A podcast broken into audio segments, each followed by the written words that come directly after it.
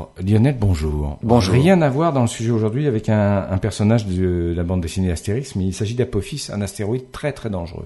L'astéroïde 2004 MN4 est maintenant officiellement dénommé 99942 Apophis. Enfin, c'est un astéroïde qui a été détecté- détecté en fait en 2004. Il avait alors fait beaucoup parler de lui car les tout premiers calculs de trajectoire montraient qu'il avait une probabilité non nulle de percuter la Terre le 13 avril 2029. Les données recueillies depuis montrent qu'il n'en est rien. Le 13 avril 2029, il passera à 31 000 km de notre planète. Aucun risque de collision. Ce jour-là, les habitants de l'hémisphère sud pourront même le voir passer dans le ciel à l'œil nu depuis l'horizon est jusqu'à l'horizon ouest. 31 000 km, c'est quand même à l'intérieur de l'orbite de nos satellites géostationnaires.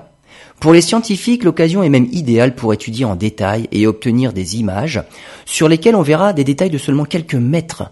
Certains envisagent même une mission à destination d'Apophis pour étudier sa structure interne et développer peut-être hein, une stratégie pour dévier un astéroïde qui lui serait vraiment dangereux pour la Terre. Lors de ce passage rapproché, il subira quand même les effets de l'attraction gravitationnelle de la Terre.